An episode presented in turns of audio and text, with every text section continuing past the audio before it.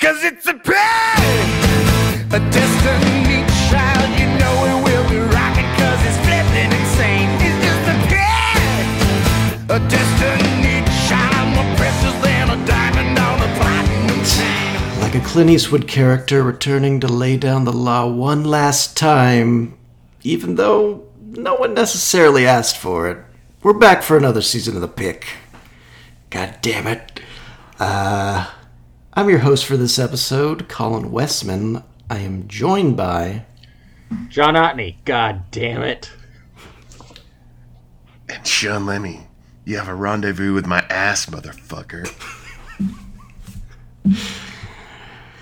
Classic line from the film we are talking about uh, this episode, In the Line of Fire, uh, kind of as a tribute to uh, Wolfgang Petersen, the director, who passed away about almost a month ago, um, and who I'm not super familiar with um, his work overall.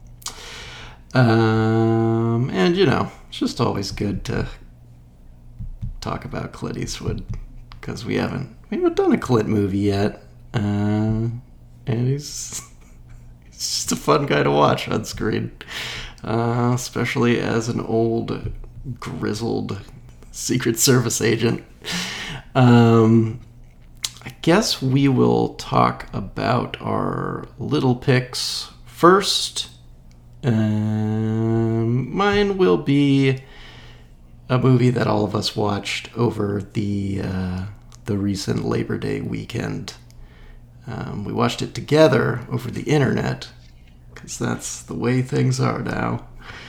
Um, it is Elvis, the Baz Luhrmann biopic of uh, the king of rock and roll, uh, telling pretty much his whole life story, but also telling a lot of his manager, Colonel Tom Parker's story as well.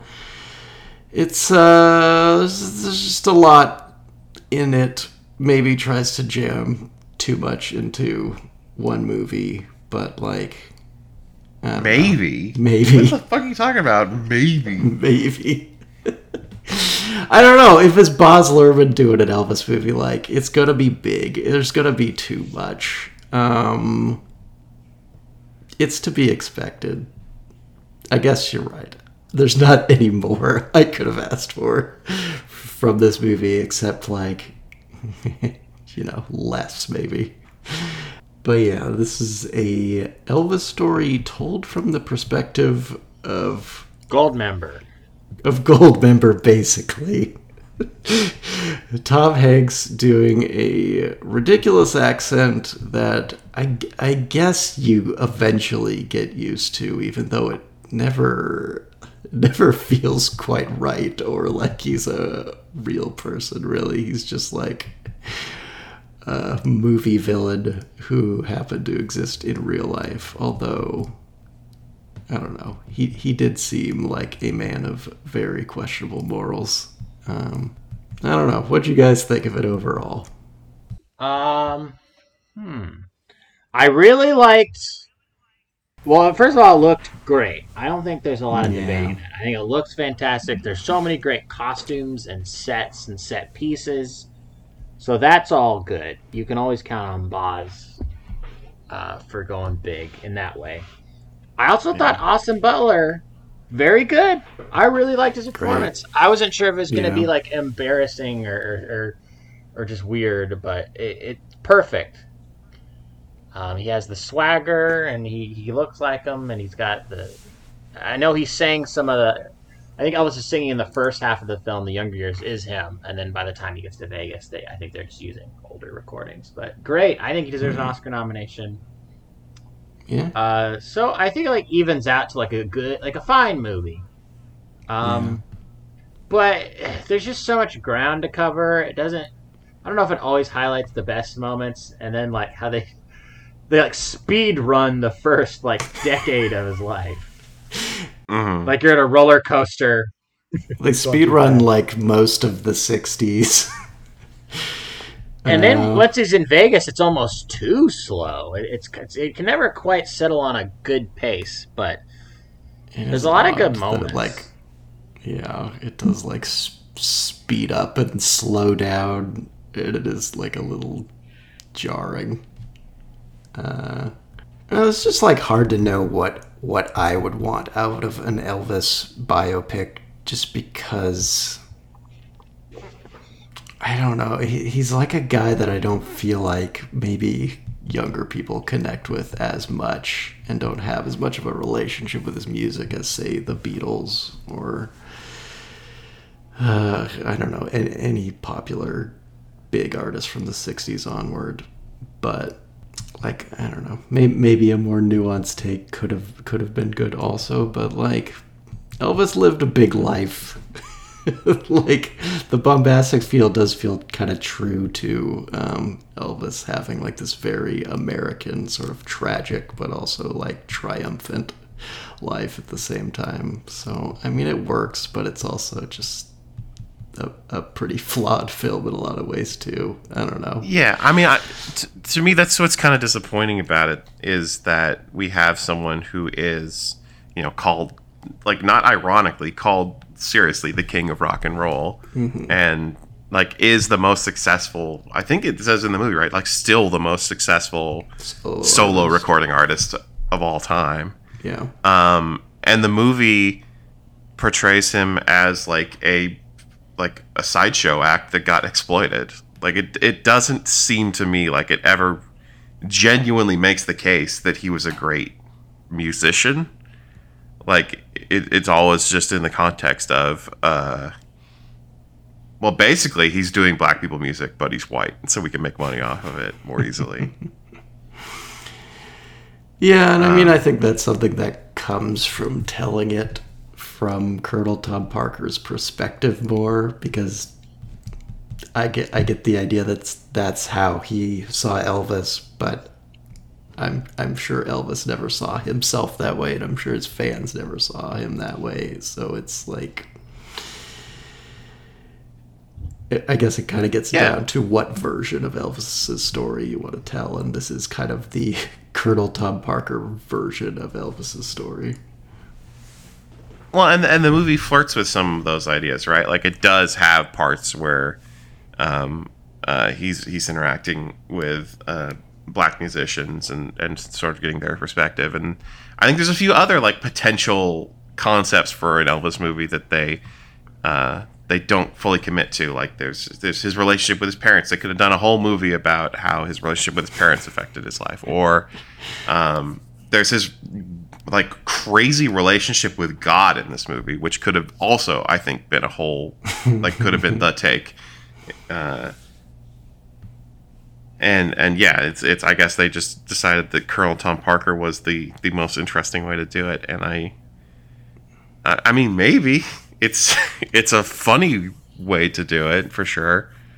Um, It, it makes it feel a little fresh, I guess, in terms of the biopic genre. Like telling the story of a biopic from the villain's perspective is not something we've seen. But it Oh, that's true, um, but um, Amadeus. Well, I guess if, Yeah. if you consider Salieri a villain, well, he does kill Mozart. he had it coming. Yeah, that's true. I, I would say the movie does still have the Dewey Cox problem of when you have too many scenes that are reminiscent of scenes from Dewey Cox, you're doing it wrong. you've got a problem. Yeah. I mean, you're right. Like, there's like Elvis's life had so many remarkable uh, kind of eras to it that you could make one movie from a bunch of them. Like, I mean, I was just thinking like the arc of him uh, kind of getting disillusioned by making mediocre movies for years and then coming back with the the 68 comeback special like that could be a movie to itself easily yeah. um, or or even a part that of his life that isn't even mentioned in this movie. Him meeting Nixon actually is a full movie unto itself for some Right. reason. So it's just like, or him learning to dance from Forrest Gump. Yeah, yeah. I mean that that wasn't the whole point of Forrest Gump, but it was it was pretty key in that movie. Um, I gotta ask. I think John's seen it. What's the John Carpenter Elvis movie? What does that do? I don't. Remember. I mean, I saw it in like high school. It's it's very long. I think it's of the whole career. Uh, I don't remember Tom Parker being as big a part of it though. I feel like this is. I feel like that's this movie's angle because obviously there's been other movies about Elvis, so I think this movie was trying to be like, well, let's get let, let's focus on more on the Tom Parker relationship. Um, you know, some I, I still can't get over. Like, am I glad that he sounds like Goldmember, or do I wish? Because here's the thing: I watched. You can watch this interview on YouTube from the late '80s, where uh, Ted Koppel is interviewing uh, Tom Parker. He doesn't sound like this. The thing about his accent was pretty subtle. He actually tricked a lot of people that he was from West Virginia because you couldn't really tell he had an accent. There's certain words like, um, like when he said book, he'd say like book, like he has like six O's in it or something. Like there's certain words that would Mhm. trip him up. But otherwise, you would think he's an American. Like I don't think Elvis ever found out Tom Parker wasn't American in real life. So it's bizarre that Tom Hanks played this like like a Batman villain with this hilarious voice. Know, But I don't know if that made the character more interesting. I mean, obviously adds entertainment in, in uh, like from a camp value kind of way. hmm Um, I don't know. I guess I like it, but it's weird because later on, um, in like the more serious moments, like in the Vegas years, I'm like, there's there's like a pretty good drama hidden in here somewhere. Austin Butler's given doing a good job being Mhm. tormented, and then it's funny or, or not funny. It's sad that that's buried in this weird like SNL sketch of a movie sometimes. Yeah, and and like I was saying before, when you watch those scenes, it's not clear. Like, is he actually a, a musical genius that's putting on this amazing show, or is he just giving the people what they want, or are like people in Vegas dumb and he, he's just a sideshow act? Like, I'm not, I'm not sure. It could be any of those three to me watching this movie. Yeah, I think you're right. I think if they had to focus on anything, like if I had my choice of what this movie would have been, I would have just made it about the comeback special, personally. Um, either Yeah, that I or like Elvis hasn't just really been becoming done. Famous. Yeah, I like. Yeah. and it's the strongest part of the movie. There's not enough biopics that are focused on a very small window. That's why I like. I know this isn't a beloved movie. That's why I liked uh, Steve. Is it Steve Jobs or Jobs? The good one that only focuses on like three separate moments from his life. Like focus in on something specific. Like if you're gonna tell a whole story, you're gonna get lost in the weeds because you know people like Elvis evolve and change and have different stages of their career, and it's it's gonna be hard to focus on an arc. Uh, it's just too ambitious. I mean, if, if, if it's gonna be like this, might as well make it a fucking TV show. Yeah. Uh, I think the last thing we have to talk about is the uh, heavy use of non Elvis music in the movie. How did you guys feel about that? I mean, there's Elvis songs are just like sweet covers, like hip hop beats. Yeah. I think it's I think it's fun because that's isn't that like Baz Luhrmann's thing is like trying to make older stories contemporary. That's just like a stylistic flair. Pretty much. I mean, like Moulin Rouge has a bunch of modern pop songs in it, and then The Great Gatsby has like a bunch of Jay Z songs in it, like mashed up mm-hmm. with old timey jazz. Uh, so I kind of came into this expecting something like that.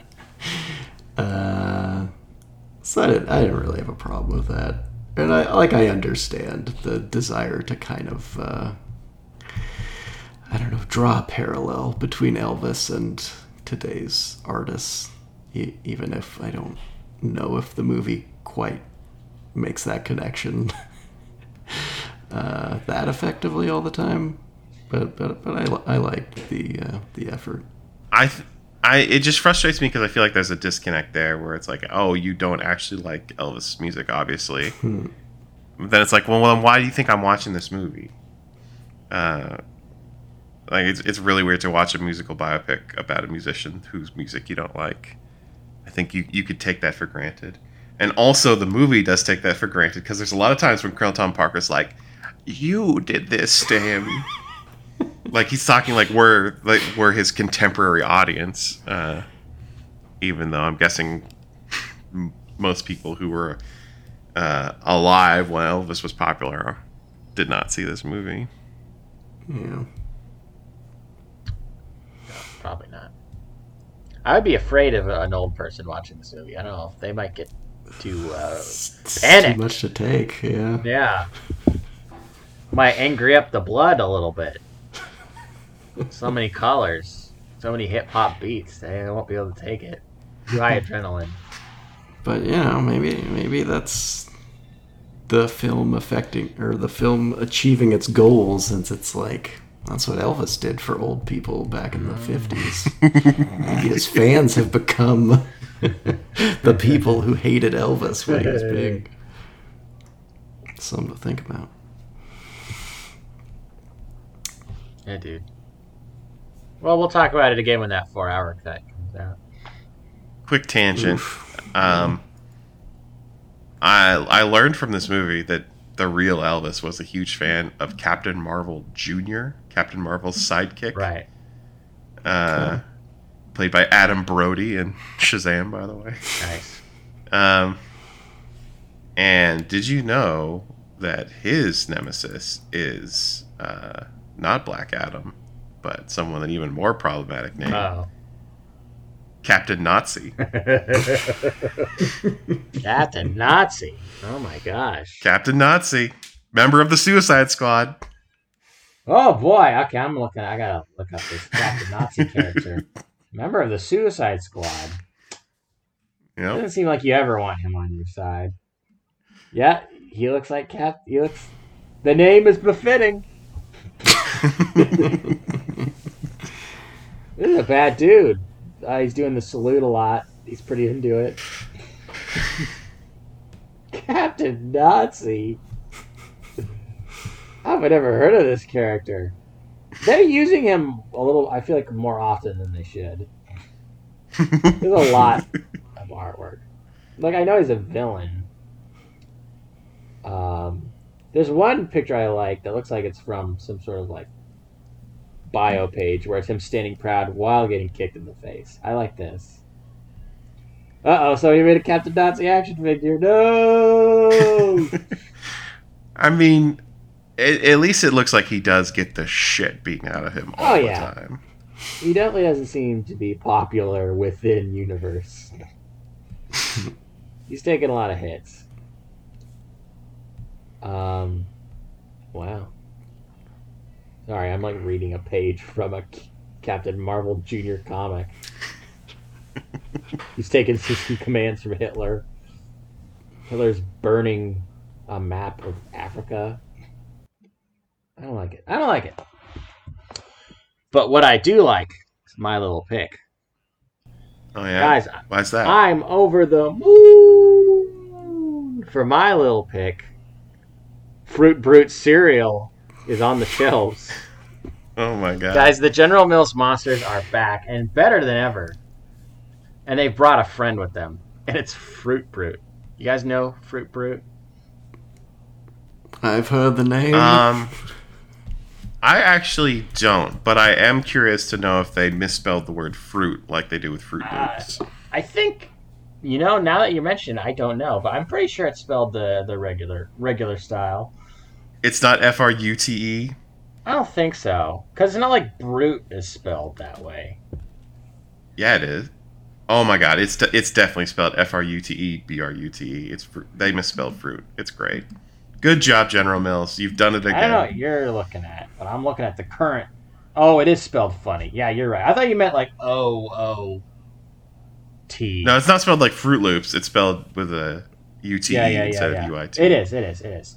Uh, Fruit Brute's a. Uh, Um, It- it looks like a dead werewolf. Yeah, judging by the X's in his eyes. So every time they bring back the General Mills monsters, they adapt a new uh, style. I remember like a couple years when they brought it back and everyone looked all like anime characters.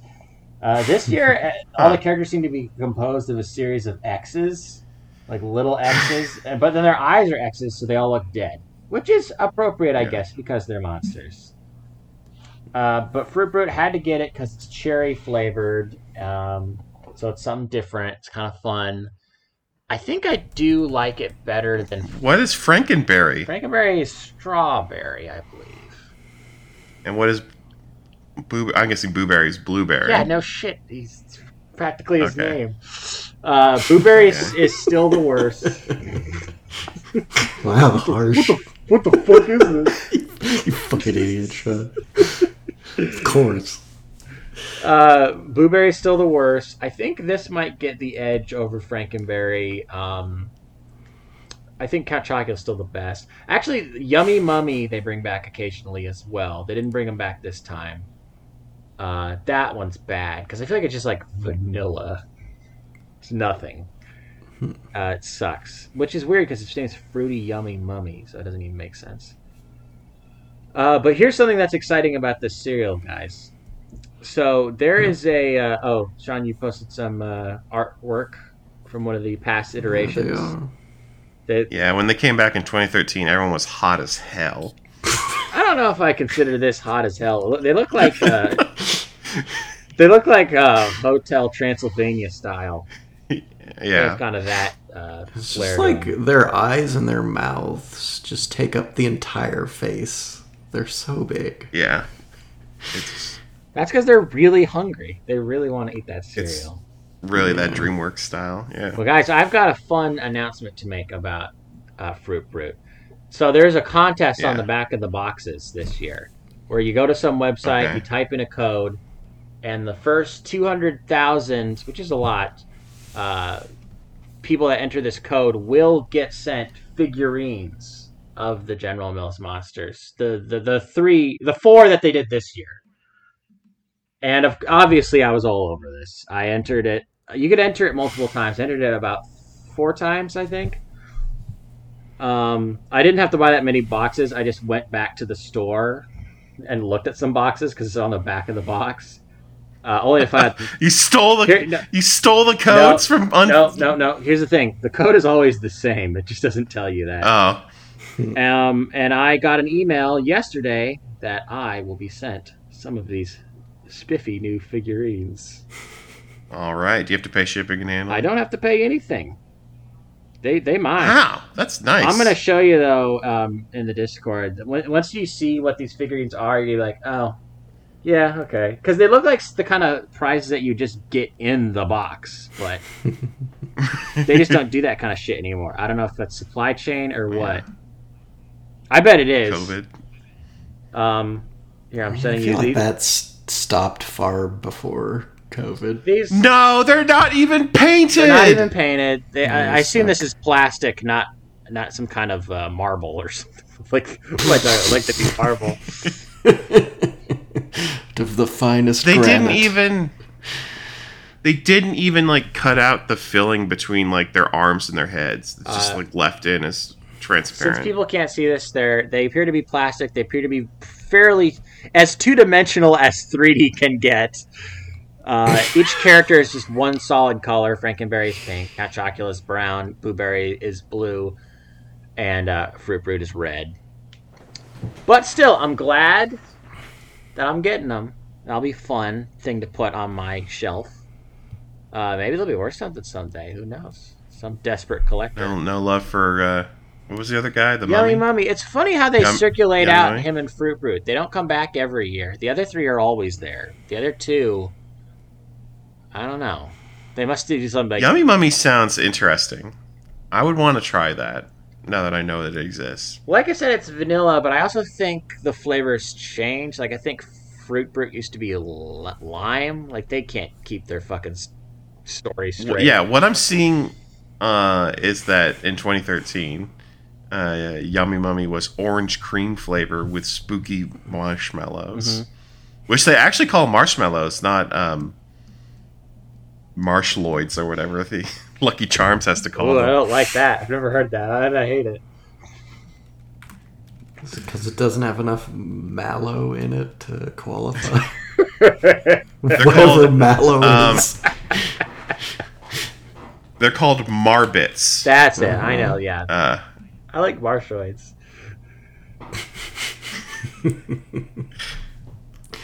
Marbits. Yeah, I've heard that from that Justin McElroy's cereal podcast. That's a term I have heard. uh, but yeah, I recommend you start every morning with some fruit fruit. What about you, Sean? What do you recommend? Um, maybe when you get into the office, you're gonna want to put some uh, some music on. Uh, at least that's what I do when I'm working, and um, for a few years now, I've uh, started listening to the uh, um, like lo-fi beats to study to, like live YouTube channel. Yeah. Um, and so this summer, I was like, I should actually like learn about this music that I like. Um, and it seemed like a good starting point for that is uh, one of the uh, the two uh, godfathers of lo-fi hip hop, uh, which is Nujabes. Uh, the other one is Jay Dilla, by the way. I don't know much about him yet, but I'm gonna get there. Weirdly, they both have the same birthday, and they both died young. Weird.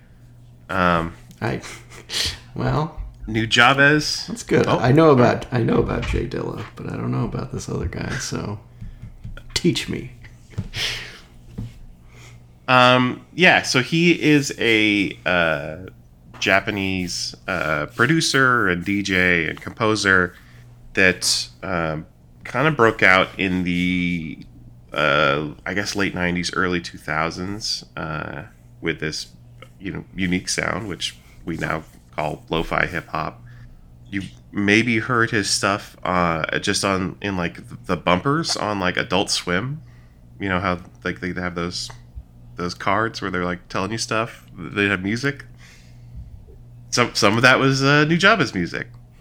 Um, he also contributed heavily to the soundtrack of um, the anime Samurai Champloo, uh, which is cool to me because it was created by um, Shinichiro Watanabe, uh, who is also the creator of Cowboy Bebop. So this one Japanese guy has heavily influenced both my taste in uh, big band jazz and uh, lo-fi hip hop. So I, I owe a lot to him. And uh, yeah, he's got uh, Nujabes has uh, three, sort of four albums you can you can find pretty easily.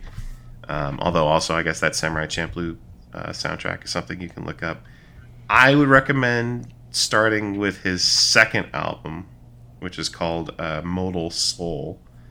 Uh, it's got the most of my favorite songs on it that of, of any of his albums.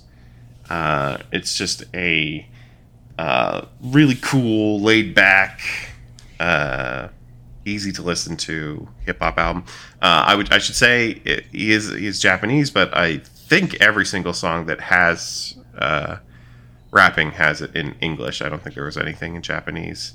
Uh, even even his Japanese rappers rap in in English, so it's pretty easy to get into. Uh, if you like Modal Soul, definitely go back and listen to his first album, which is called Metaphorical Music. Um, and then after that, it gets a little shakier. Um, there's an album called Spiritual State that came out uh, after Nujabes died in a car accident um, that I think was finished by other people. That's, I think, maybe even a little too like laid back and lush. It's uh, it's it's kind of slow. It's a little, it's a little harder. It doesn't feel as cool, I guess, as as the first two albums. Um, and then there's this um, sort of like compilation of a collaboration between Nujabes and uh, a rapper named uh, Shingo Two uh, called Lovesick, which you can also find. That's kind of weird and long, but uh, if if you're into this vibe, uh, I think you'll you know you'll feast on having such a, a big meal available to you. Um, so it's been a fun, cool summer to to listen to these albums a bunch, and uh, they go great for my main music use case, which is uh, playing video games and working. Um, maybe not good gym music, uh, but uh, there's plenty of other stuff for that. Um, so yeah, go check out uh, at the very least Modal Soul. I think it's it's a really cool album. All right, cool. Um, I guess we can talk about in the line of fire now. I was like hoping I would be able to find a, uh, I don't know, an interesting story behind um, Wolfgang Petersen becoming like a big Hollywood director. Um, because he was born in Germany, kind of came up through um, like German film school and started directing for German TV. But I mean, I don't know. The reasons he, he got into directing big Hollywood blockbusters is, is fairly straightforward. I mean, it's basically that he made, uh, I think, two movies in Germany in the mid to late 70s. Um, I think that was around the time he met uh, Jürgen Prochnow, who would eventually star in Das Boot. But um, I mean, really, that was that was the big catalyst for his entire career was Das Boot, a movie that um, maybe we should be reviewing instead. Uh, it's, it's a very well regarded movie. I've always wanted to see it, and I don't think any of us have seen it. But uh, I went with this one instead.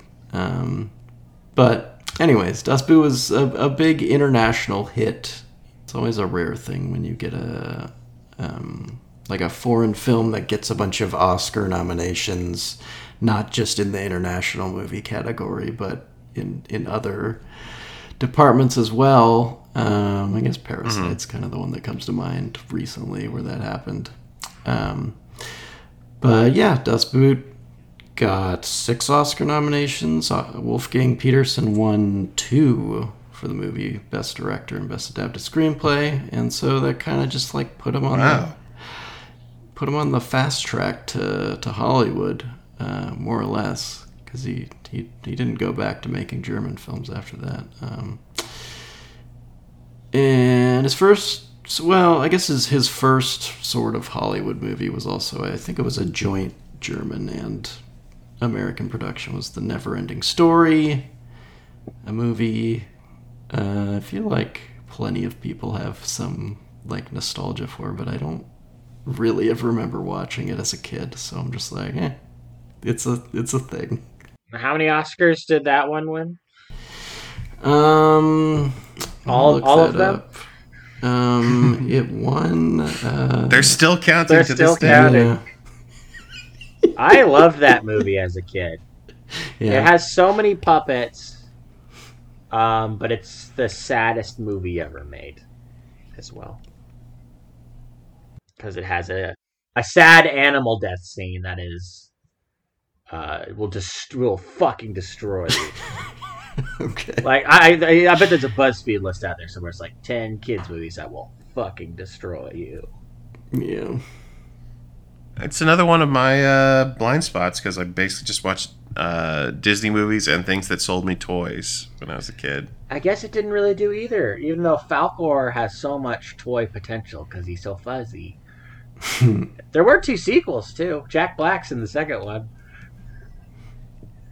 Well, Yeah, I, I think I saw the second one. Uh, but yeah, it's it's a good. I think it's a good movie. I like it. People remember the theme song, anyways, because of Stranger Things. That's the only way people remember anything from the '80s now. Is it's got to make its way through Stranger Things, otherwise it's Stranger forgotten. Things. It's eaten up by the nothingness, which I can't Yeah. remember if that's what the villain was in Neverending Story. The villain in Neverending Story is like a evil void that's just like making things nothing. that's uh, wow. And Entropy is the bad guy of that movie. That's I can't remember what it was, what they called it. Um.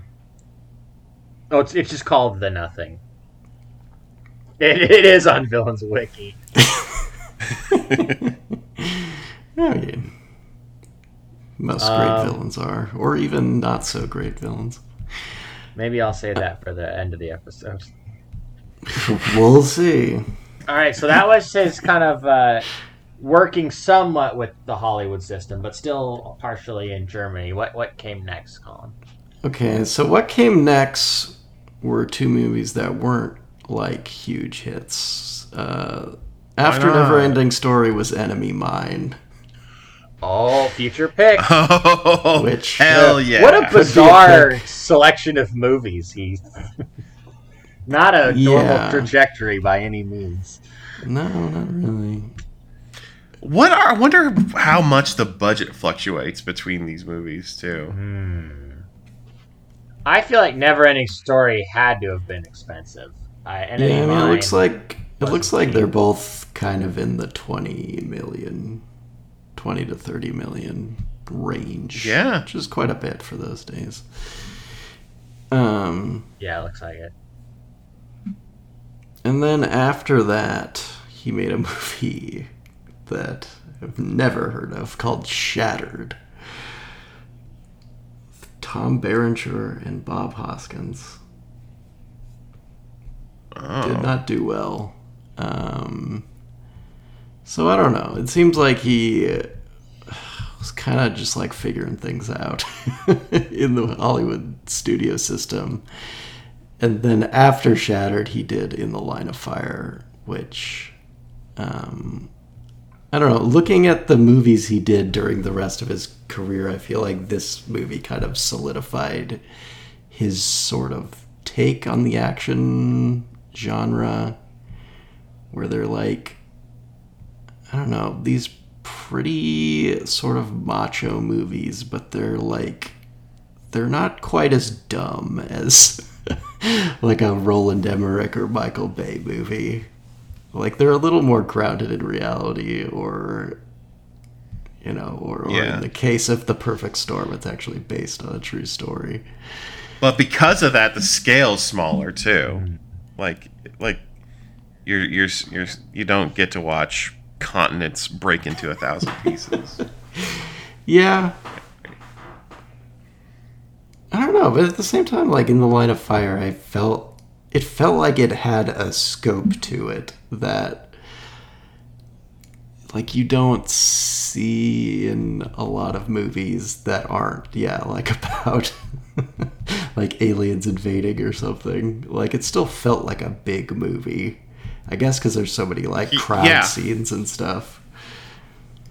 Right, but the thing, the difference is because of the stakes of this movie, um, you get those big scenes, but they always just culminate in old men running, yeah. as opposed to like ten million rounds of ammo being fired.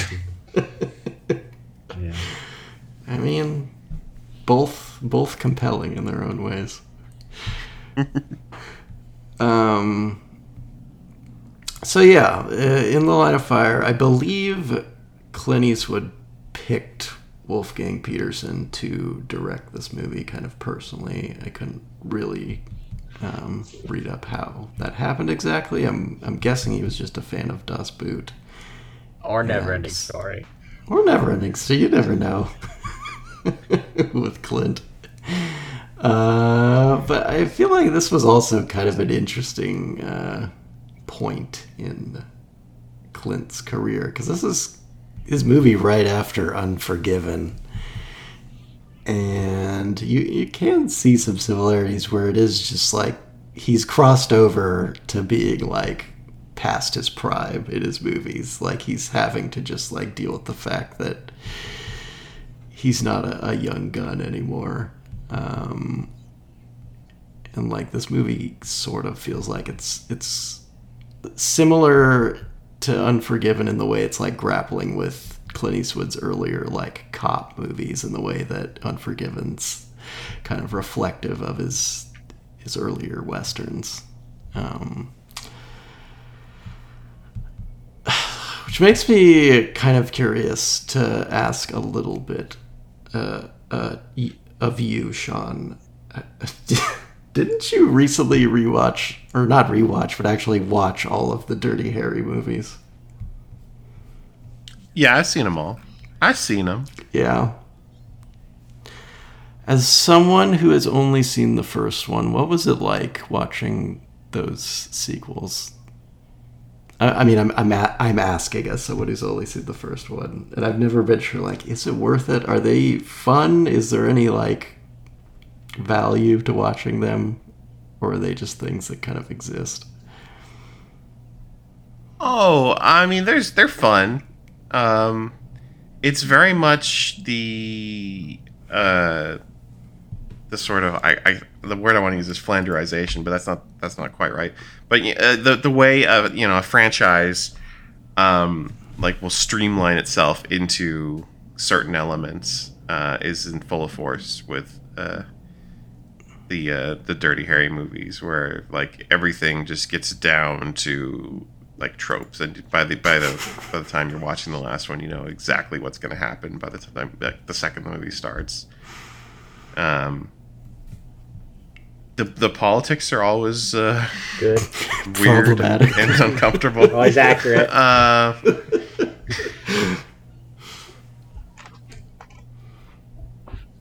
but uh, you know they they they try some some different things, and they like I think they stand above the other like very similar movies he was making at the time. So there's there's something about Dirty Harry, and maybe it's just that it's like the the uniqueness of constantly returning to San Francisco and a weird jazzy soundtrack.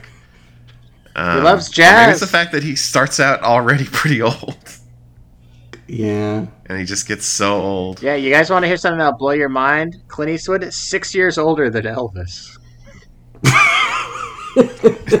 Ten, ten years older than John Mahoney, who's in this movie. it's just funny that there's a movie where Clint Eastwood is like way too old to to be in this kind of movie, and it came out like 30 years ago, and he's Yeah, still that's- making yeah. movies. Insane. 24 years older than Rene Russo. Yeah, I had to look it up when uh, when I was I got scared when I noticed that there's like a, uh, a romantic aspect to this movie. I had to look it up, and those numbers didn't make it easier to swallow. What the opposite? I was choking on those numbers. His Uh, Ah. Clint Eastwood, like it's so funny the kinds of characters Clint Eastwood plays. I still haven't seen that many Clint Eastwood movies, but like I remember when I saw Gran Torino, and like his character in that is like a racist and like a weird crank. I'm like, oh, well, that's probably like just the character. And then recently I saw a Million Dollar Baby, and he plays a similar character, and I'm like, well, that's just the character. And then I watched this, and this kind of stuff he says about like w- women and stuff. I'm like, yeah. is this just a character, or is this just what Clint Eastwood is like? All these movies, like, I they're such thinly veiled versions of just who he already is. Um, I mean, go- it's hard to say. I mean, it's not like he writes his movies, so. I, I will say though, to be fair, in all of these movies, the opposing side is always like, "Shut up." it's not like he, he gets the upper hand in all of these uh, conversations. Uh, he gets some bite back, which I appreciate. Also, this one has the weirdness of him hating Richard Nixon and loving JFK. Very unusual. is, yeah. Very unusual. Although I, I feel like for a long time, even Republicans were like, "Fuck Richard Nixon," uh, Yeah. because there was no Fox News at the time. So in the '70s, everyone was like, "Yeah, this guy's bad, and we should all hate him." Let's just move on. Because we have the capacity to do so, apparently. Yeah. Alright, so I don't think I'm going to go through the whole plot, uh, but I will do a little bit of setup. Um, so, Clint Eastwood plays uh, Secret Service agent Frank Horrigan, who is a guy who served as a Secret Service agent on John F. Kennedy's detail uh, the day he was assassinated. So he's like haunted by this, and it's kind of follows his reputation as he has continued to work for the Secret Service um, throughout the decades. Uh, Yeah. this, this movie takes place in 1993. What was then current day? Maybe 92, since it's a election year. Um, and I guess the the cool thing about the start of this movie is it kind of shows him as a Secret Service agent just like going out on cases that aren't directly Yeah. related to the president. Like I had never seen that in a movie before. It was really nothing I had ever thought about. so, uh, Also, the bad guy in that scene is very interesting. Am I right, John? Oh, like Jigsaw? Yeah. Yeah. Plus, plus his character is named Mendoza, the bad guy from McBain. Oh. Yeah. No, I'm. It was fun to see Clint play the game. I would love to see Clint Eastwood in a Saw movie. I'm just saying. He wakes up in a room tied to the chair. I don't know what he has to do to get out. He'd just be like, "Just do it, you bastard." To get out, he has to like say something nice about like Bill Clinton, but he can't do it. All right, okay. I a quick side note. Pull the trigger. So, Clint Eastwood not a fan of Bill Clinton. He made a movie later on called Absolute Power. That's basically if he had seen the Lewinsky scandal happen, and then what would he do with that power? It's basically a riff on that. Now, something that I like about this movie that it does is that we never see the the president really in this movie. We always kind of see him from a distance, which is a nice thematic touch because uh, Frank like says like, "Oh, I you know like I don't really want to get to know the president. You know, I'm just got to protect them. Like it's more important to him to to do his duty for America than to actually like give a shit about who this person really is." But at the same time, I was also like, "Yeah, that that's probably that's the reason." But is it also like a jab against Bill Clinton? How Bill Clinton sucks and he doesn't want to. I don't know. I'm thinking about that. Probably not, because he didn't. It's not like he directed it or wrote it or anything. But it's just like it's just kind of funny to think about. Talk about like, because he he kind of leans into he kind of leans into like he doesn't think this president is like that great. Yeah. Well, I also don't know if Bill Clinton. I mean, I don't think he was president when they were like shooting this. Okay. Because I, I know I read that like for a lot of the um, crowd footage, they actually just like used footage of the the George H. W. Bush and Clinton rallies um, that were happening during that that election season. Um, Okay. But I did learn that um, Bill Clinton is a fan of this movie. Uh, I mean, I assume presidents like movies about presidents. So yeah, makes yeah. sense. Especially about how like the Secret Service would like love to take a bullet for you. Like Oh, that's yeah. what they live for. like that's gotta feel pretty good. It's good to know. Yeah. So yeah, there's this first scene on a boat where Clint Eastwood. They don't really set up his relationship with Tobin Bell, but they like know each other somehow, and Tobin Bell takes um, Clint Eastwood's new partner hostage, and Tobin Bell's like, "You gotta shoot him," and then Clint Eastwood's like, yeah, right. And then he shoots a bunch of the other guys in the boat.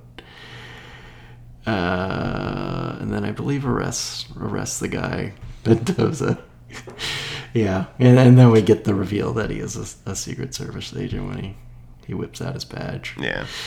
And then a little bit later, he's on a different case where he gets some call about a guy who just like lives in this apartment building who's weird. And I think the landlady shows Horrigan like his little shrine that he has. Um, like that is a shrine to presidential assassinations, I guess. Um, Yeah. and that's when we kind of first learn about uh, Booth, aka J- James Cardy, aka Mitch Leary, who's John Malkovich, Uh, who's this guy who just like wants to assassinate the president? He's got simple goals, and he wants to attain them. Um, He's uh, obsessed with a quote from JFK that said, "All it takes to uh, to kill a president is to be willing to trade your life to do it." Um, so that's like his his mindset. Is he's just gotta um, trade his life to get the president killed for some reason. yeah. Also, I'd like to bring up uh, Dylan McDermott as the partner. I think it's Dylan, it's not Dermot Rolling, right? You got it. You got it right. It is Dylan McDermott, correct? Uh, because I think it's interesting. He's playing like not totally the opposite, but kind of the opposite of a Dirty Harry sidekick. Um, Clean Henry. because Dirty Dirty Dirty Harry normally has a like uh super confident uh like great cop as his partner, but he hates him for some other reason, like they're a woman or they're black. God. Um Hispanic. Oh no. but uh, in this case, Dylan McDermott is a like shitty quitter Secret Service agent uh, wants to get who out of Frank loves Yeah. for no reason. Yeah. Just a solid dude to have on your side. yeah, I guess. I think he just says that the job It's- is just too much for him. The nerves, because from that opening scene, like it's too dangerous. Yeah. No, I get that, but I'm just saying, in every other Clint Eastwood movie, he'd be like, "Then you should fucking quit." But in this one, he like takes him aside and gives him a hug and kisses him on that forehead. And it's like, "I love you, buddy. You're gonna be great at this." Yeah, well, I think this. I mean, I think this character's a little softer than that, though, because he is so haunted by the past. Um, you know, particularly the JFK assassination, but also kind of the effect that had on his life, where like he became an alcoholic and his wife left him, and it's just like. This is all he has, and he doesn't seem like super pumped about about still doing this job, but it's just like it's his, it's his job. He's got to do it. It it pays for the jazz records. Yeah, he does like jazz. He loves jazz. He plays the piano. hmm There's a very funny line. Um, I, I don't, I'm not sure if I got it exactly right. Where he first meets like Rene Russo, and he's making like some jab about how she's just there to like. So there's some sort of female representation in the uh, in their line of work, but he says it in a very condescending way, and then she's like, "Well, what's your demographic?" And he's like, "Heterosexuals that play the piano." And I'm just thinking, it's like, does he really have to say heterosexual? Like, he has to say old guys that play the piano, like as if like, I got to make sure that I play the piano, but also that I'm not gay, because they might think if I just Yeah. play piano, I'm gay. I do like the dynamic of like he he makes lots of kind of lame old guy jokes to Rene Yeah. Russo, where she's just like, okay, whatever, but he clearly thinks he's like super funny. I like, yeah, I like that she's always like, whatever, shut the fuck up. Or then, or like later, she totally cock blocks him when it, they think they're gonna do it, but then she can't, and then he's like, "You mean I gotta put all my clothes back on?" Pretty good. That was I, I genuinely laughed at that line. Yeah, it's funny. That's gonna take him some time. I- He's old. I've got to put all that shit back on. God damn it! Yeah. I, I wrote it down. Is that is a fun sequence too, where they're like stumbling to the bed and it's just following their feet and all their like guns and ammunition and shit is falling yeah, off. it's Like it's like Mel Brooksy. yeah. Yeah. I mean it, it definitely like softens a moment that you don't want to really watch unfold. this old guy having sex, but at least they do it in kind of a fun, inventive way. Um, also, just talking about him being old, I thought it was really interesting that later on in the movie, like basically right after this scene, he just has a cold. I can't think of another movie where someone like just has a cold and it's not like an omen that actually they're gonna get sick and die or you know like like he just has a cold for a little bit and then he gets better. It's relatable. Can you? Th- I'm serious though. Can you think of another movie where someone's just like, I had a cold for a bit? Um. So, Not really. I'm sure so it's in Ama- American Splendor, Paul Giamatti. he starts the movie talking all fucked up because he's got something wrong with his voice at that some sort of sickness. But that's also a true story, so they're just taking it from the true thing that happened. Um, otherwise, no, that's hard to think about.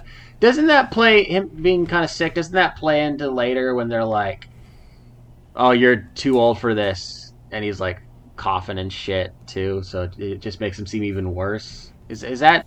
Yeah. Yeah. well, I thought. that. Oh, and he, and he's confused when the balloons pop. Right. Yeah, he's like kind of So it, it it. does have like a, a place in the plot. Yeah. Um, but yeah, it is a nice touch. And like you're saying, yeah, I feel like in most movies that'd be some sort of like omen or foreshadowing to something Yeah. even bigger. He's been infected with some sort of nanobot that's carrying a virus.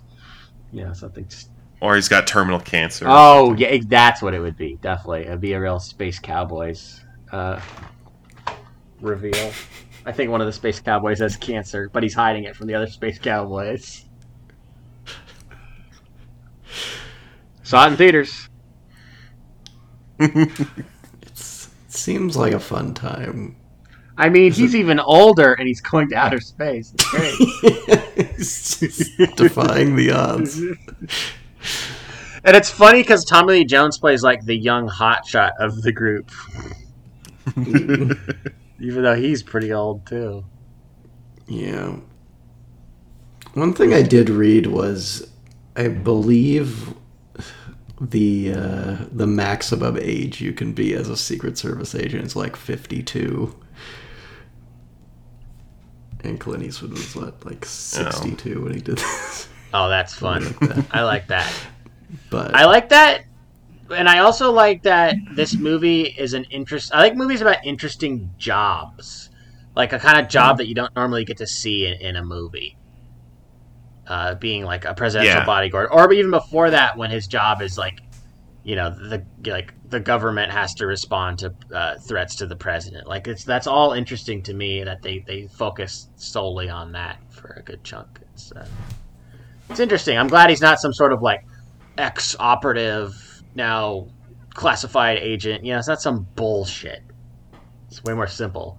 yeah, I mean that's like what makes this movie so much better than uh, the two other sort of similar movies we reviewed on this podcast: Olympus Has Fallen and White House Down.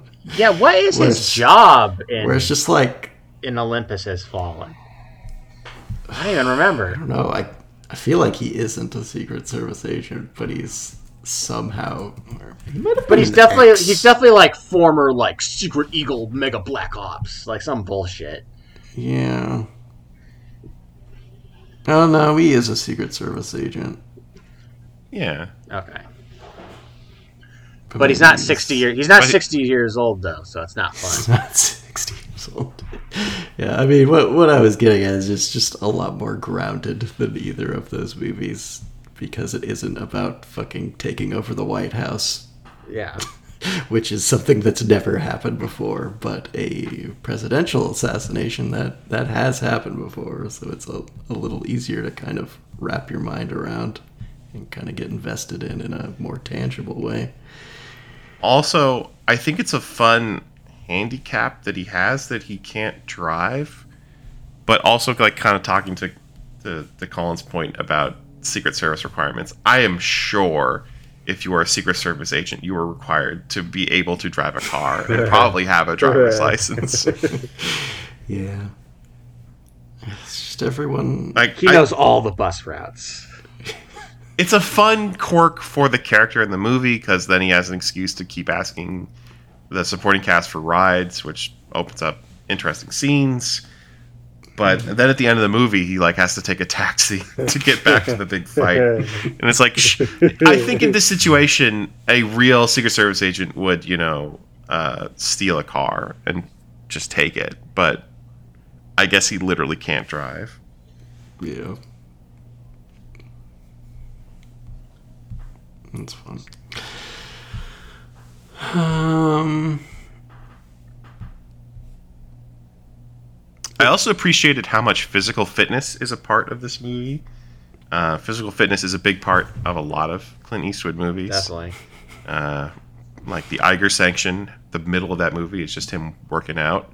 Um, and uh, like even Dirty Harry, right? You've seen Dirty Harry. There's like a, Yeah. a big part of that where he has to just like run across San Francisco. Yeah. Like that's what the that's what the serial killer wants him to do.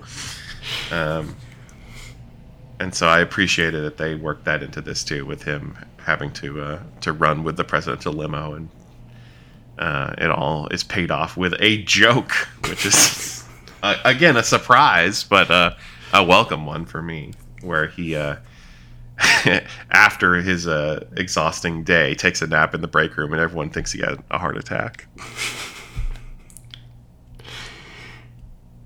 I'm on my break, Yeah. God damn it! That's funny. Yeah. No, I mean, I, I like that the movie like leans into the humor. Like Clint Eastwood is pretty funny.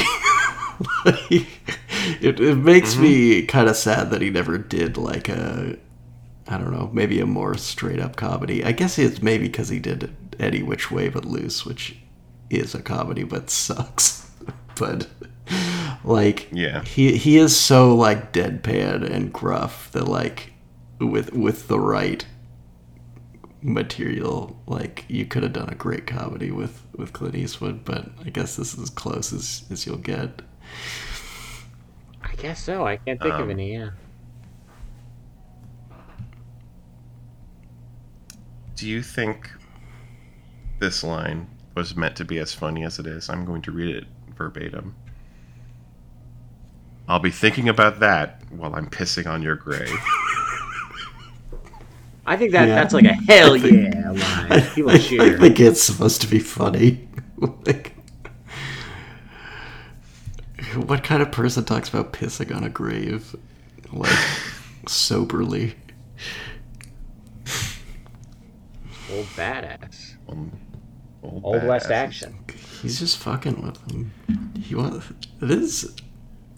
It is a fun dynamic also between Clint Eastwood and and John Malkovich, where it's like there is this cat and mouse thing. Like they do seem to kind of respect each other, but at the same time, like Clint Eastwood also just hates him so much. like he's just so Yeah. annoyed by his existence.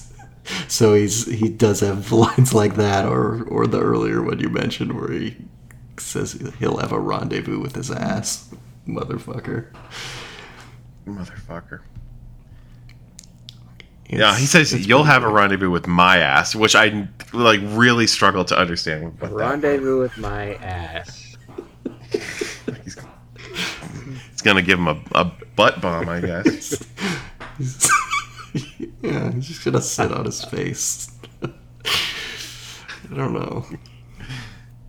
I don't. Um, but but you're right. We should we should talk about John Malkovich in this because uh, he is good. Like he, I Oh, think he's giving a, a good performance as a like psychopath, but is it memorable? I think so.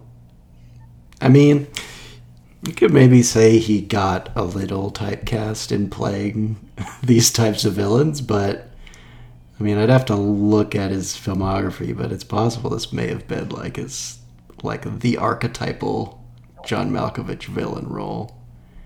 Um, but maybe maybe that could make it a little less memorable because we haven't we hadn't seen this movie until now. I don't know. Maybe that's it. But uh, Well, I I like the wigs. That's a nice touch. the wigs are fun. Yeah. Um, I, I don't know that it's memorable. Just him doing him. It's pretty much the same thing he's doing in Con Air. Uh, Cyrus the Virus, iconic. Yeah. Um, yeah, I don't know. It's fine. It's good. enough. It could be way worse. Uh, you know, I'm glad that they got an actor of such a high caliber to play hmm. what is essentially an I, a character with like an interesting arc, but still kind of an underwritten character. Yeah. I feel like they didn't go into enough. Like he was like, I can't even remember. He was like a rogue agent. He had some ties, right, to the government. I was just like a hit. He's a wet boy. Wet boy. I love that name, by the way. Ne- what a silly heard- nickname for heard a, assassin.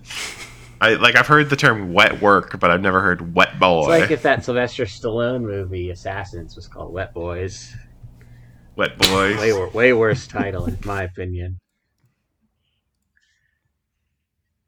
Um, yeah, as generic villains go, totally serviceable. My favorite scene was when he goes to test out his uh, toy gun that he Me made, too. Yeah, the hunters. And he meets he meets the hunters, and he kills them for having shot a duck. Yeah. Also, just they're just pissing him off. He likes to kill. He's a he's a wet boy. He likes to kill people. He's a wet boy. Yeah, he doesn't care. It's like when he kills that lady from the bank. Oh yeah, that part's kind of creepy. Uh, That's it's, sad. it's memorable though. Yeah. I also could swear this is unrelated. I'm just thinking about other stuff in the movie. Fred Thompson, for future presidential candidate, is in this movie Yeah, as some Mhm. sort of I can't remember a campaign advisor to the president or something. He's oh He he's the guy who He's like the chief of staff, I think. yeah he's the guy that chews out Clint Eastwood for being old. Yeah. Um, yeah. I feel like there's a part Got where he's like, "You can't do this. Our, the president's down 12 points," and I'm like, "12 points? He's gonna lose. That's a lot. I don't think this is making much of a difference." like, I assume we're close to the election. Everyone keeps talking about it. yeah. Uh, he's gonna he's gonna fucking lose. It's also funny because a lot of it is a big push to win California, which I wild, guess makes wild sense. to think that there's a time where that was still considered competitive. yeah, it was a swing state back then. I mean, there was a time when Republicans and Democrats weren't all that different to your average Joe. Like like we talked about mm-hmm. earlier, Clint Eastwood hated Nixon like Kennedy in this movie. You know, it's more about a man's character than his color. By which I mean red or blue. His team. His team. Oh wait, were you doing a reference to I wasn't doing anything. the the Lakeview Terrace trailer? No, I wasn't. That's a good trailer, though. Yeah, there's a part in, I, the- I know in that exactly what you're trailer talking. I don't remember where the line, but I know it Ron Ron Glass is like, "What we have is a color issue, and that color is Blue. is blue." and then some cool song starts playing, and you see that Samuel Jackson's a, a cop. No. It's good shit. It's uh, one of the greatest movies of all time, greatest trailers of all time. Um, like the like uh, John Malkovich's Funny Gun, it's cool. I wonder if you could actually make that. Uh, I wonder if the MythBusters did that. Mm. plas- I bet you could make that. It did some Definitely. damage too. It would like obliterate people. I bet you could make it, but I bet it would also like blow up in your hand ninety percent of the time. Oh yeah, it's for That's sure dangerous. dangerous. Um, if we're getting into the ending of the movie, there are a few things there I'd like to talk Okay. about. Uh, first and foremost, uh, it would have been very upsetting if they didn't do it, but I found it like oddly thrilling and uh, cathartic that they did ha- it include a scene where Clint Eastwood leaps in front of the president and takes a bullet. Yeah, it was it was predictable, but it's like you you, you wanted it for him, or you know, Yeah. like he's been waiting his whole life to do this. Like, good for him. Um, and then after that, it does turn into. Oh, I, I skipped over my other note, which is, what do you guys think of the weird? Um, first of all, there's the age CGI thing that they do, Oh yeah, um, but but then also there's the uh, in this scene there's the weird spooky fade they do of uh, of Malkovich putting his makeup on uh, before he goes to the uh, to the thing.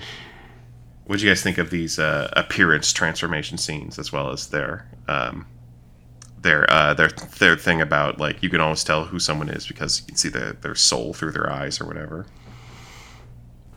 Huh. Well, I don't remember these particular fades, so I, I guess they were fine. I They do a weird fade where he's like sitting in front of a mirror and then like fading the makeup and prosthetics on instead of like putting it on. It's just a, a oddly stylish scene in a otherwise like it's it's almost like De Palma esque out of nowhere.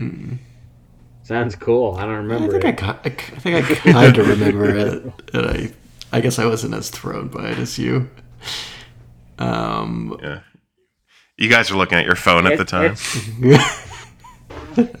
I like to make notes. When watching a I've decided it's I've decided it's great.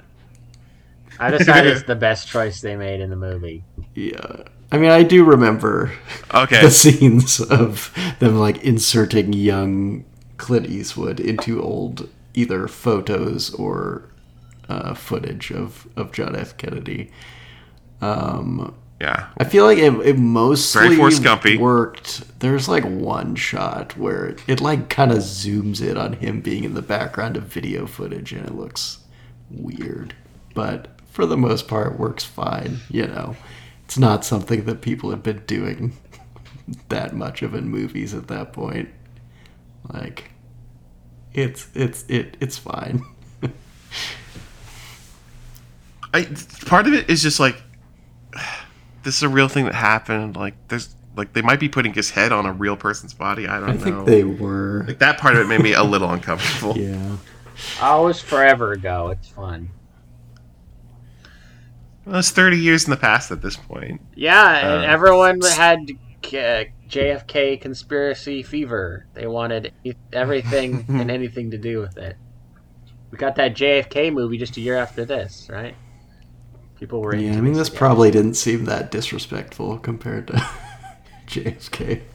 God, I've never seen JFK. Should we watch it? I do like it, to. even though it's like uh, nonsense.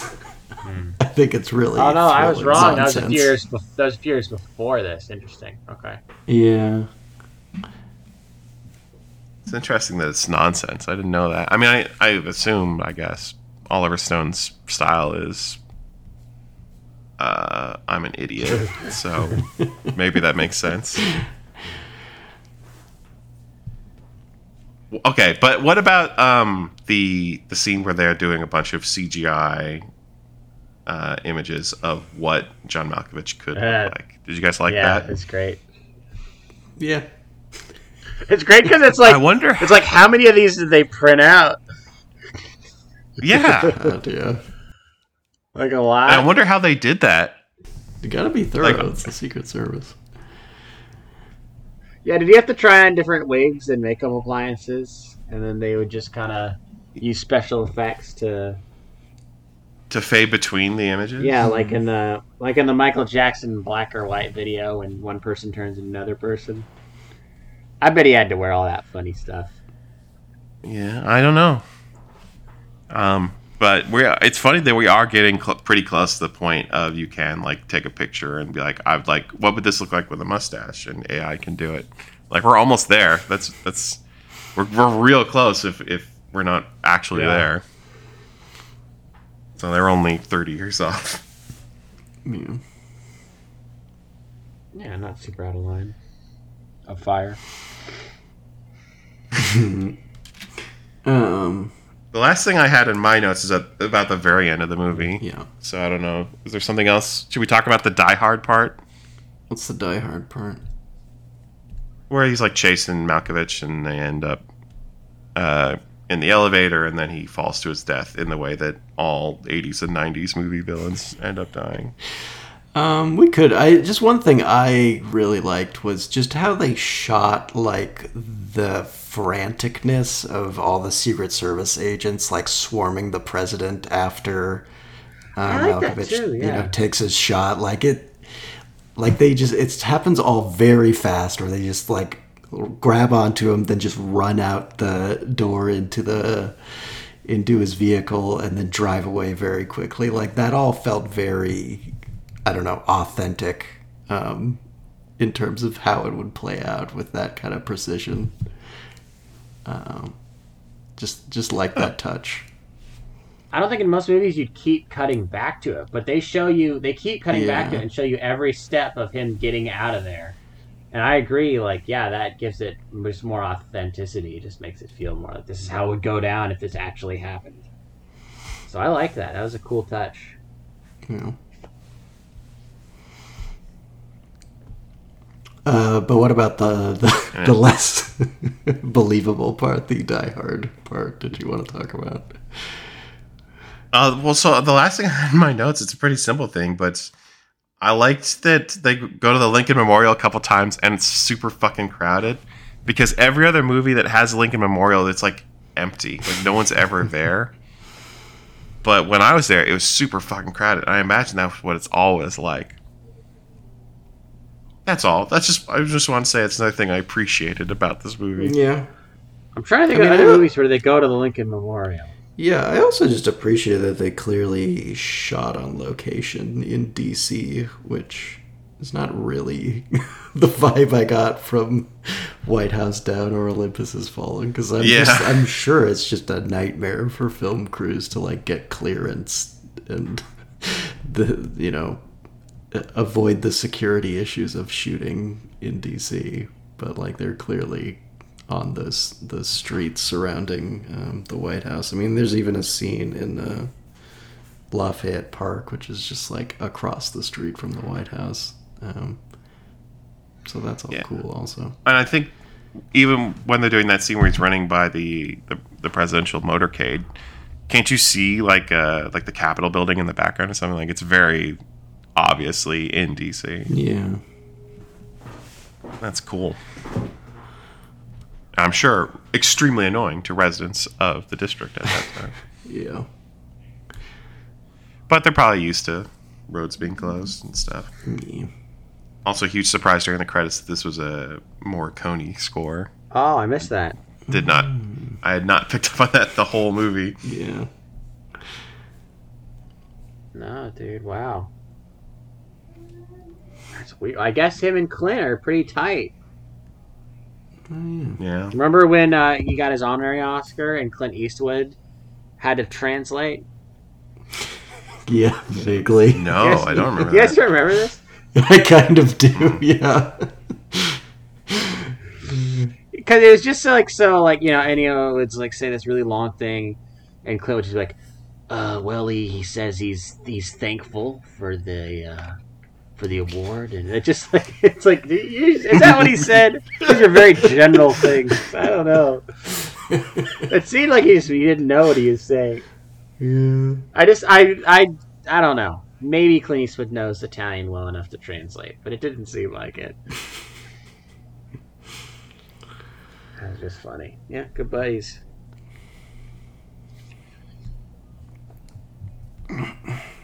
Um, I guess just one thing I wanted to comment on is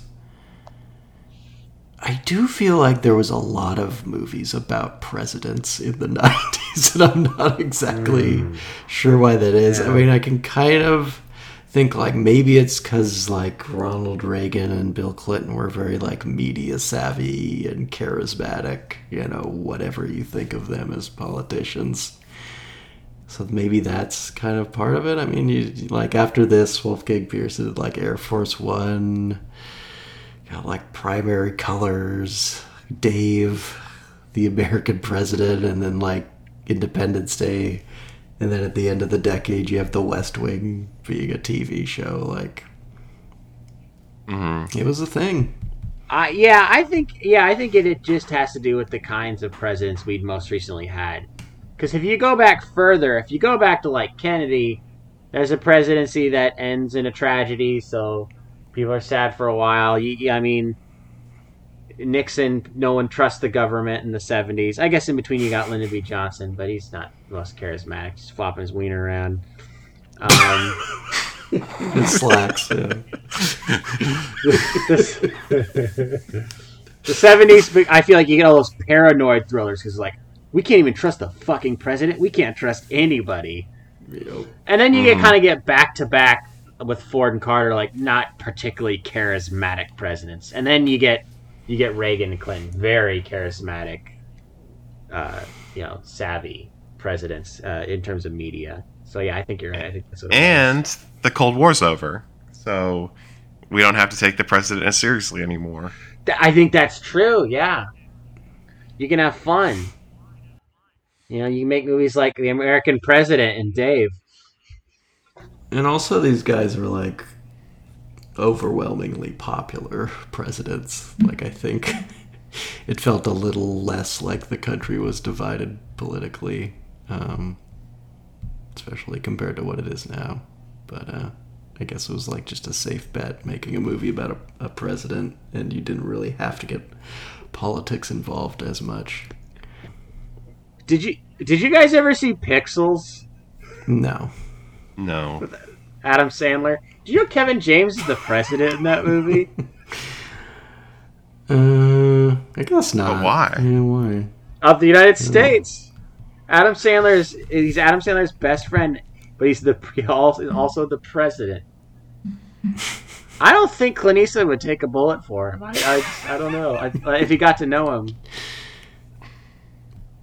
Just one of the weirder. I was just trying to think of recent, relatively recent movies where like the president is one of the characters. you know what he would say to President Kevin James if he was about to get shot. Here comes the boom. yeah, they could have made another in the Line of Fire. The Line of Fire too. When? Yeah. When would that have made? He's definitely retired at the end of this movie, but they got to bring him back.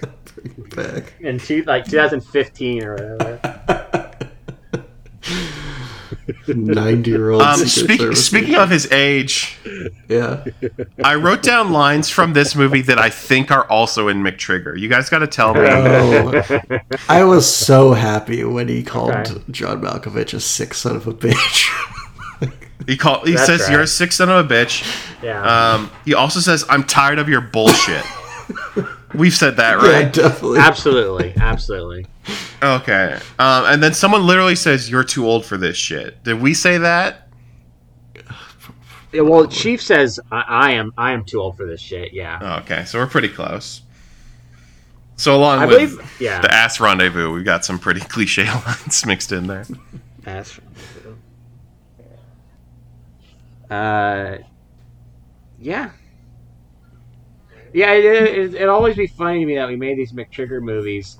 They were like a riff on the Dirty Harry, but uh, at least I and, and Colin, I don't think we were super well versed at the moment in those movies. Yet somehow still did yeah.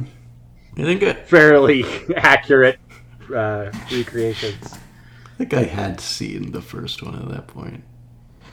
Okay, But yeah, I don't think I've seen. I've seen part of the first one. I haven't even seen the whole But movie. well, God, when you guys watch the sequels, you'll be shocked how much of McTrigger is in them somehow. I mean, it's fun to watch that Great. kind of character.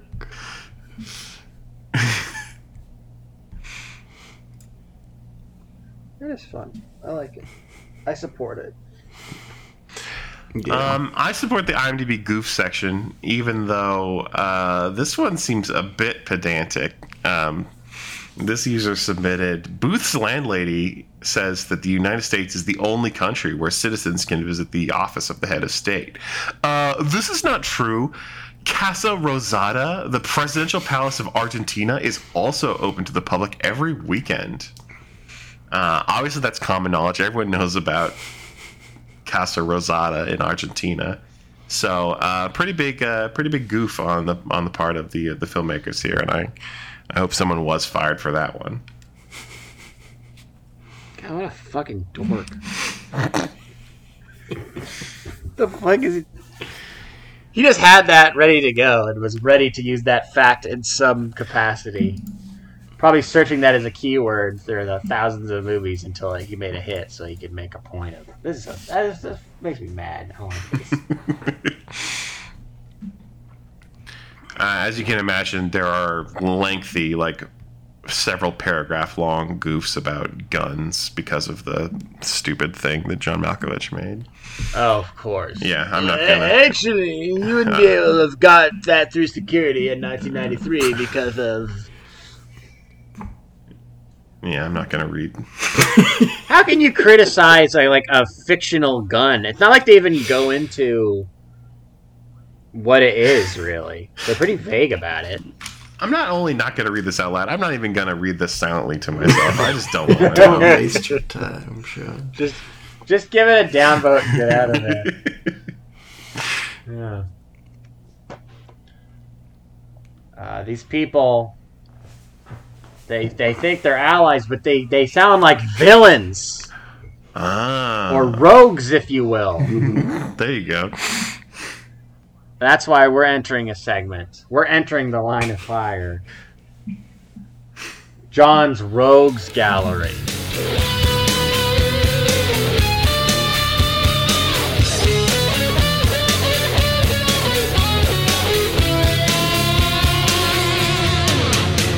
God, I love being a bad guy. Test your might. Guys, we got Mitch Leary.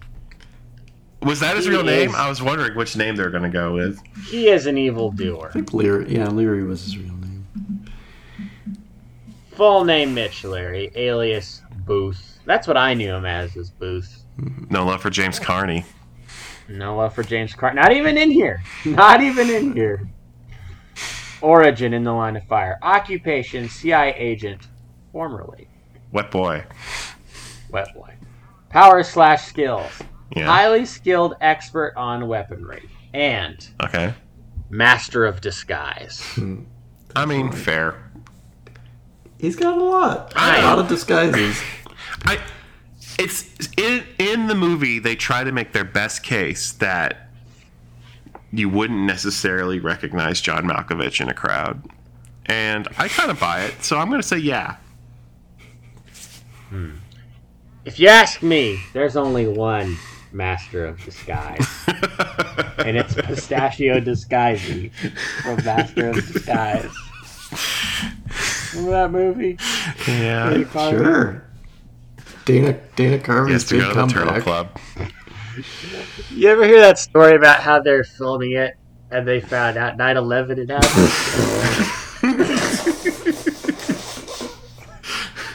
What a way to find out in your in your turtle man costume. Somebody found out, a bunch of people found out that 9 11 happened while making Master of Disguise.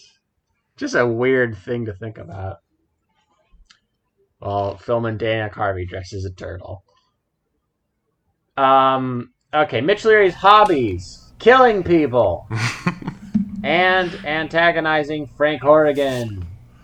I would kind of question the killing people as a hobby thing. He didn't seem like he particularly enjoyed killing those women or even those hunters. I mean, he, he definitely was like did it because he felt he had to. But I don't know if he's like, this is fun for me. Yeah, I felt he'd do it anytime people were asking too many questions. He didn't Yeah. want to leave any loose ends or people to, like get to know him too well. hmm Um, yeah, I don't know that it was just like I enjoy this. Didn't seem like it. Didn't seem like he enjoyed killing people. He just had. That's just what he did. Goals: kill the U.S. president and kill Frank Horrigan. Both failed. Did he really want to kill Frank? Um, he did at the end. At Uh, the end. So I think that counts. Okay. When Crimes. Frank's faking having a conversation with him.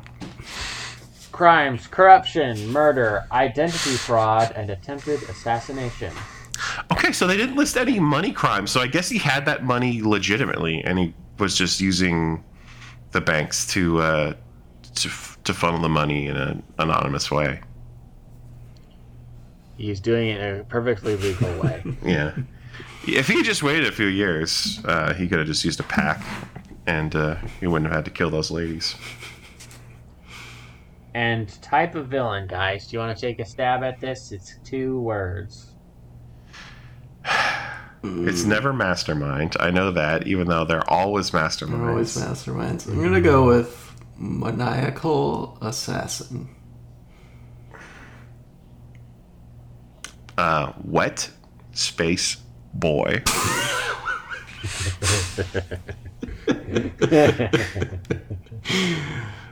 Uh, of guys, of course, Mitch Leary is a sadistic rogue. Rogue. I don't think so. He went rogue. He's a, ro- he's, he's a rogue agent. Anything else you'd like to know while I'm on his page? I feel like there's some questions about. Can you? Uh, well, I, I guess the money thing doesn't matter because they didn't list it as one of his crimes. Can you unravel the code cipher thing from the end of the movie? I didn't understand what that was. Um, I'm, I'm, I'm scrolling down to the bottom of the page. Because remember, there's the thing where he's like Clint Eastwood's like looking at a photo or something, and he's like, "Oh, this is that word like revert." Like, remember when Josh Malina shows up and he says something that makes Clint Eastwood put all together? Like, what was that about? I don't remember that at all. Or maybe I didn't understand at the time. Not really finding anything on here that is clarifying any of that. Speaking of surprising cameos, though, Josh Malina and also John Heard out of nowhere, just in this. Yeah, John Heard, that was definitely weird because this is post Home Alone. For him to just kind of show up. Uh, Do you guys want to know who? Gary Cole as an Cole? asshole, Yeah. of course. Oh, of course. I forgot about Good that. Good selection of character actors. Yeah, Kenny Bania from Seinfeld. Love it when a TV actor shows up in a serious movie. yeah. When John Mahoney. Yeah, you've got, Great.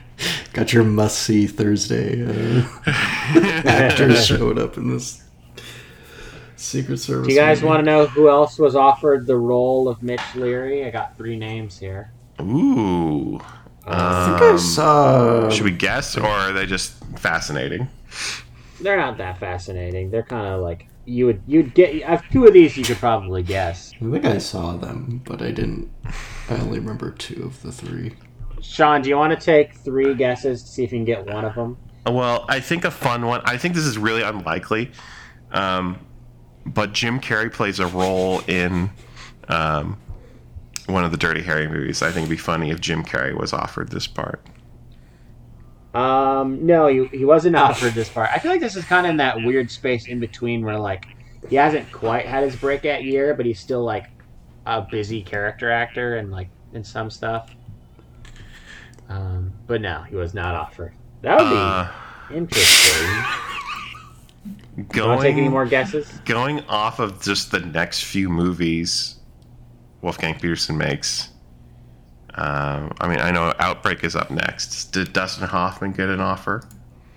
Mm, no, interesting choice though. I could I could see it. Or Donald Sutherland, the bad guy from Outbreak? God, you know now I'm just thinking about Donald Sutherland in Backdraft as like the Hannibal Lecter of fire.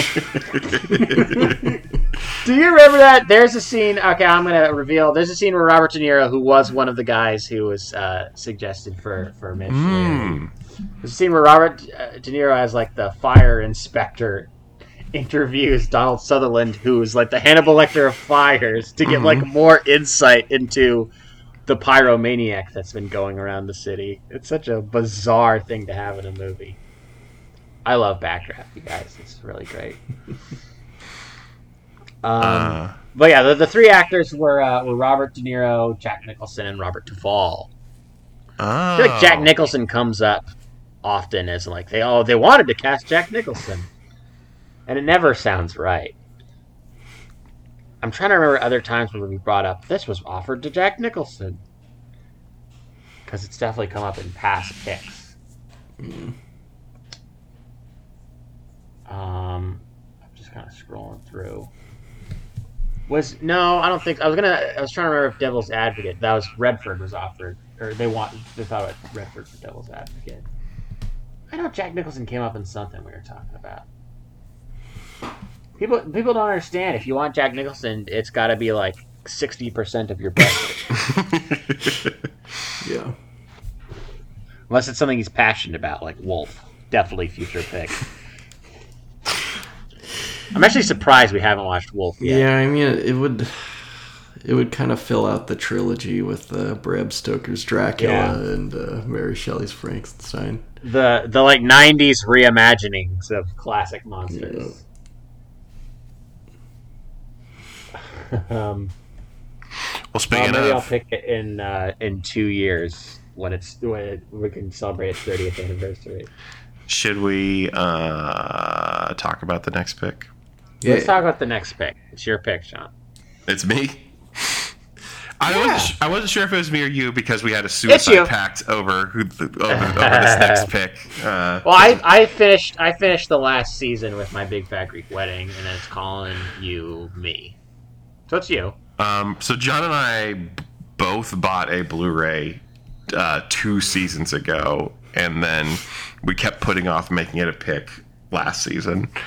Um, so I think we got to watch it now. Uh, the timing is is not particularly right in any sense. Uh, there's, there's no, it doesn't tie into this movie, and it doesn't really tie into the fall. Uh, maybe back to school because you think like kids, like because it's a movie for kids. Yeah. Uh, we're gonna watch uh, Transformers the movie, uh, which is legally distinct from the movie Transformers from 2007. Uh, this came out in 1985, 86, I think. 86. I'm looking at Uh, my steelbook right now. It's got a sweet steel book. Uh, it has uh, Leonard Nimoy and Eric Idle and Robert Stack and Orson Welles in his final role. Um, and to sell toys, they kill a lot of toys in this movie. Um, I forget who's seen this before. Have we all seen it before? I don't. I think I saw it when I was like four. So I'm gonna say no. I, I definitely have, but I have literally zero memory of it. I have not seen this feature film before. All right. I'm Yeah. really excited. And uh, I'm sorry to you, Colin. You have not put your money down yet, so you probably are going to have to pay for a rental. I don't think it's streaming on anything. Oh, You can rent it pretty much anywhere, though. I'm looking it up. All right. It's only it says it's a dollar ninety nine off of Amazon. I don't know what your go to rental service is. Uh, I'm, I'm a Redbox man. Oh, okay. the Redbox app. Yeah. Oh, that's It's funny. just like s- I remember. I mean, I, that's how we watched uh, Woodstock. That it's like the least evil company that you can rent. yeah. Well, now it's owned by Chicken Soup for the Soul. Yeah. well, They're a heartwarming still weird, and I guess better than Amazon. Looks like you're gonna have to drop a hard three ninety nine on uh, on Redbox. Oh man. But hey, uh, it's only 85 minutes. Like Sean mentioned, it has uh, a very eclectic cast for a kids movie. Animation is beautiful. Weird Al's "Dare to Be Stupid" is in the movie. Like, Yep. has a song in the soundtrack. Yep. Mm-hmm. Huh. That's, I'm gonna guess this is probably better than all of the Transformers movies too. Like just just on a base, it just on how it looks because it looks fantastic. God damn it, John. Now I'm going to have to watch Bumblebee. Mmm, Bumblebee. Colin's friends in Bumblebee. Yeah. I actually, uh, when I heard that, I, I pulled it up because it was streaming on Prime at one point, and I just scanned through the whole movie to try and find him, and then I found him. I was like, wow, there he is. It's Bumblebee. Yeah. it's pretty cool. He was on one of our podcasts. Colin Holtz was on Pitching Tents. Was that pre or post Bumblebee? That was pre Bumblebee. Oh wow! So we got him before his breakout role. Uh, so if you want to go listen to that podcast or any other of our fine podcasts, uh, you can head over to mildlypleased.com or you can search Mildly Pleased in the podcast app, the Apple one, or you can you can go to wherever else you get your podcasts. I don't know. I don't know these things. All I know is uh, we're back to putting these out on a semi-regular basis, so you got that to look forward to. Um, and you know, we'll see you next time. And if if we don't, you'll have a rendezvous with my ass.